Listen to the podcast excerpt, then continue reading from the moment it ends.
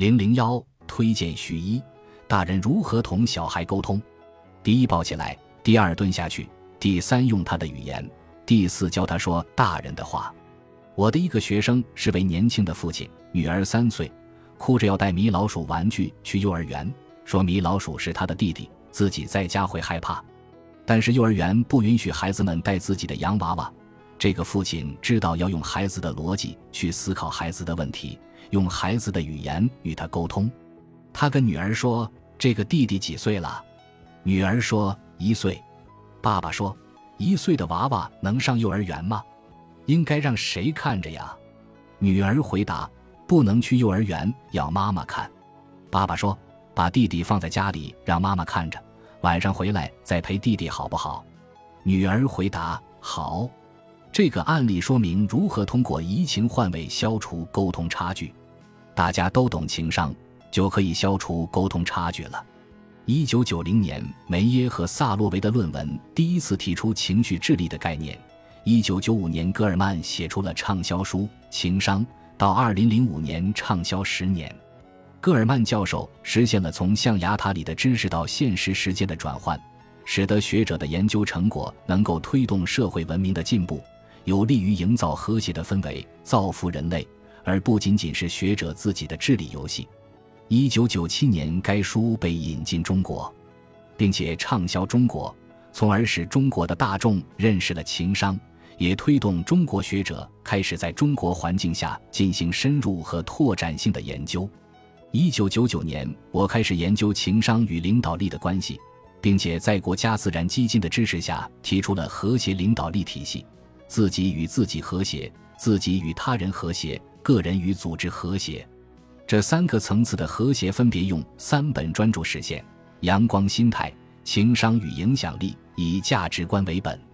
我十分感谢戈尔曼教授开拓性的工作，为我的研究和应用开创了广阔的天地，也让我有机会用思想造福广大的中国大众。情商就是管理情绪的能力。人体就如同一架马车，马车由马来拉动，人体由情绪推动。控制马的工具叫做缰绳，管理情绪的工具叫做情商。如果拉车的马受惊失控，马车就会翻车，车毁人亡；如果人的情绪失控，人就会生病、发疯、自杀、杀人。由此可知，提升管理情绪的能力多么重要。戈尔曼把情商概括为以下五个方面的能力。认识自身情绪的能力，妥善管理情绪的能力，自我激励的能力，认识他人情绪的能力，管理人际关系的能力。我把这五个能力简单归纳成：认识自己、管理自己、激励自己、认识别人、管理别人。同时，我提出了情商树的概念。树根是情商得以提出的基础理论，树干就是情商，树冠就是五个能力。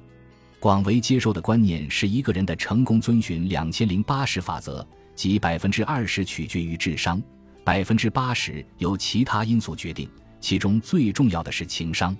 护士与医生相比，情商更重要；中学老师与大学教授相比，情商更重要；幼儿园老师与中学老师相比，情商更重要。也就是说，同人打交道的人情商要高，同事情打交道的人智商要高。二零一零年，首个中产家庭幸福白皮书在沪出炉，由中弘保险启动。本次调查历时两个月，覆盖全国十个省级地区、三十五个城市，共有十万人参与活动，总结出了影响家庭幸福的前五个因素，分别是健康、情商、财商、家庭责任以及社会环境。家庭成员缺乏情商，会不断产生摩擦，导致家庭如同地狱。有情商的家庭充满和谐的空气，其乐融融。医学数据表明，人的疾病百分之七十五由情绪引起。经常保持愉悦的心情可以增寿五杠七年。情商对于个人的人生成功、职场顺利和家庭幸福都是至关重要的。根据戈尔曼的研究，童年、青少年时期的家庭环境和教育对于一个人情商的培养十分重要。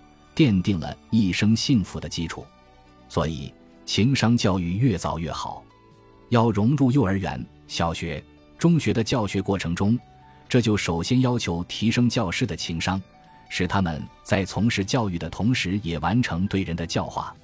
在这个世界上，不缺教育，缺教化；不缺教师，缺圣人。天职思父，地职承载，圣人教化。教师提升情商，拥有阳光心态，才能够同时完成教书和育人的工作，既传授知识，又完成美德教育。这是关系千秋万代的事情。知识的作用有两个：一是教人做事，二是教人做人。学校教育既要教人做事，又要教人做人。否则，一个没有情商的人一旦走向社会，又没有自我教育能力，就如同孤魂野鬼一样，粗糙的吞噬和谐文化，自己是祥林嫂，也给别人带来无尽的折磨，只会成为社会不和谐的根源。根据我的研究。成人仍然可以通过培训极大的提升情商和改善生活质量。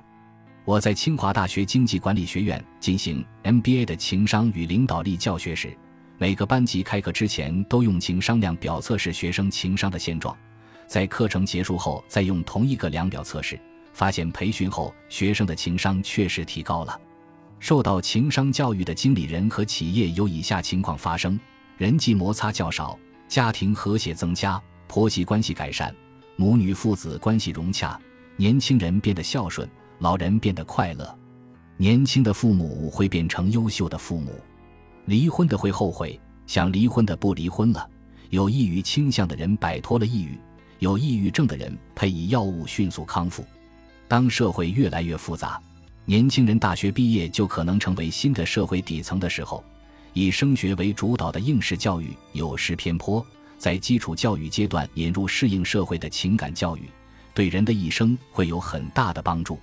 戈尔曼的著作以丰富的案例和详实的数据说明了许多疾病、酗酒、吸毒、犯罪、摩擦、冲突、家庭不和谐、职场不顺利等不如意的事情都与情绪管理有关。